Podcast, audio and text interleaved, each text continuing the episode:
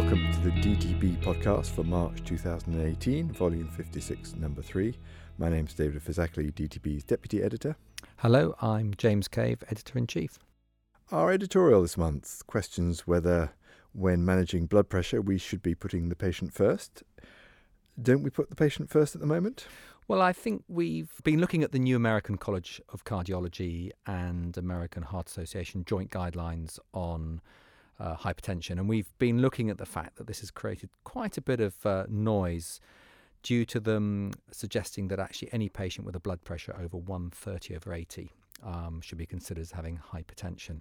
So we've been looking at really the issues that that has caused. And I think first of all, it's important to recognize that actually hypertension is a major cause worldwide of premature death and disability, and that anything we can do to reduce that risk is a good thing. But obviously, there is a another side to that, and uh, we look into that in a bit of detail. But what we do know is that data from observational studies suggest that even blood pressures as low as 115 over 75 is associated with increased mortality from vascular causes. Yes, that's right. And of course, and also adding to the mix is the SPRINT study, which I think is now two years old, which demonstrated that even treating what we might have in the past considered to be well controlled blood pressure with antihypertensives led to a reduction in overall death rate. So there's a number of things coming together here with a feeling that really we should be doing more. But overall, clinical guidelines for the management of hypertension have become far more complicated over the years? Yeah, so I think there are two, perhaps three issues here that we have a think about in our editorial. First of all, there's the issue of over medicalisation, the issue of unexpected consequences to patients telling them that they have some condition which increases their risks. Um, then, of course, there's also if you do have to uh, treat them with medication, there's adverse effects from that. There's that element to it. And then there's the fact that we have it almost feels like we're getting such complex guidelines now that it's very difficult for anyone to know where you are in them and very difficult for the clinician to be able to express to the patient what that means for them. Even our own NICE guidelines, which have been around since 2011, have different steps for different levels, and then you have an issue where if the patient does have end organ damage or doesn't, or does have a cardiovascular risk over 20%, that has an impact. And trying to explain to the patient in front of you, what does that mean to me, doctor? What you are doing to me, how is that going to benefit for me? I find I think that's now been lost somewhere in in the complexity of it all. So I was touching back on our editorial from previous month when we looked at the need to have guidelines that express things in a way that is meaningful to patients. There certainly seems to be a crying need for, when it comes to managing hypertension, to have something that talks patients through both the options and the implications of treatment and helps them make a decision. This is it. And I think, you know, every GP in England, certainly with QOF, has sort of now been living with a situation where if you manage to get a threshold at one point, you are successful, you have done good, whereas perhaps the patient is left completely unclear what's going on. Whereas another doctor who perhaps is more patient centered actually talks to the patient, discusses the options, and the patient perhaps decides for them that they don't want to control their blood pressure up to this predetermined threshold, but actually want to do other things to improve their health. That is considered a failure as far as the guidance are concerned, but I would imagine actually for the patient is, is actually a success. So, more about putting the patient back in control of setting what the target and outcome should be rather than just slavishly sticking to a guideline. Absolutely right. Thank you. Our first main article this month reviews evidence for dupilumab, which is a new treatment for moderate to severe atopic dermatitis. Let's step back. What do we, or how do we currently treat atopic dermatitis? What are our options? So, the treatment for uh, atopic dermatitis has been the same for at least 30 years, I would have thought. Uh, we have obviously emollients as a sort of backstop, then we have steroid creams, and then as we step up the ladder, we can talk about systemic treatments. And at the very top, we have uh, cyclosporin and systemic steroids with um, some off-label treatments sometimes used, these, such as azathioprine um, and methotrexate. But in many respects, the treatment of atopic dermatitis hasn't changed for decades. So the only s- systemic treatment for severe disease at the moment that's licensed in this country is cyclosporin. That's right, yeah.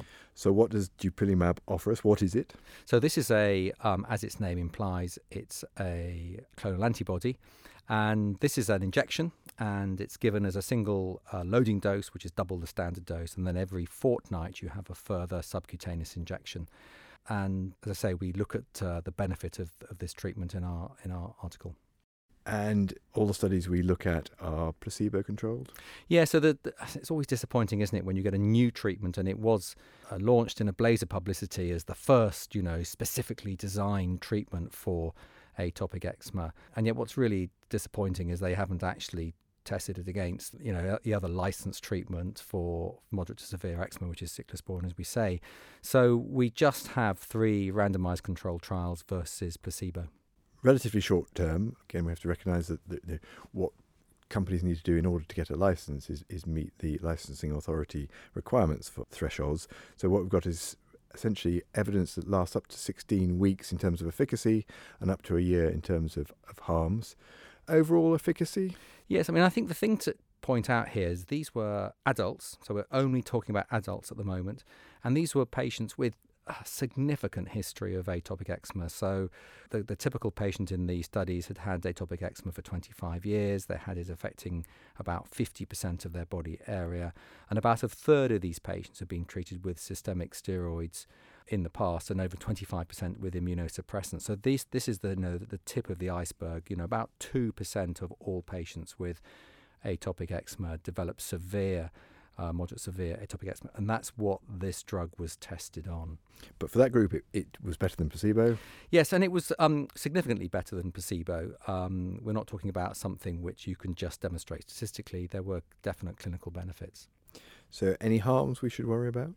It's a monoclonal antibody and it works by suppressing the inflammatory response. So, obviously, there are concerns regarding its uh, effect on both infection risk and, in the long term, perhaps malignancy risk. And there are ongoing studies to look at that. But it's actually its uh, side effect profile compared to placebo was pretty good, with no difference in uh, dropout between placebo group and the, the uh, drug group.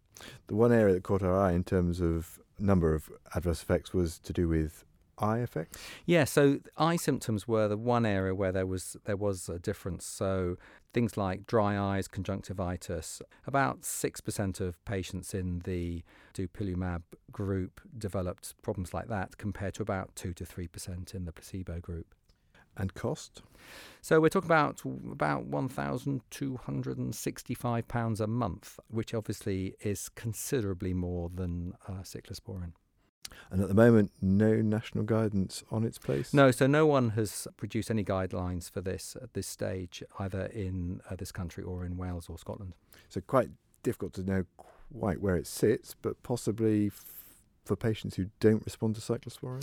Yes, I think we're stuck, aren't we? This this obviously is a, a therapeutic drug. It works. The question is, is it better or worse than cyclosporin? So you know, hopefully there will be a comparative study comparing the two.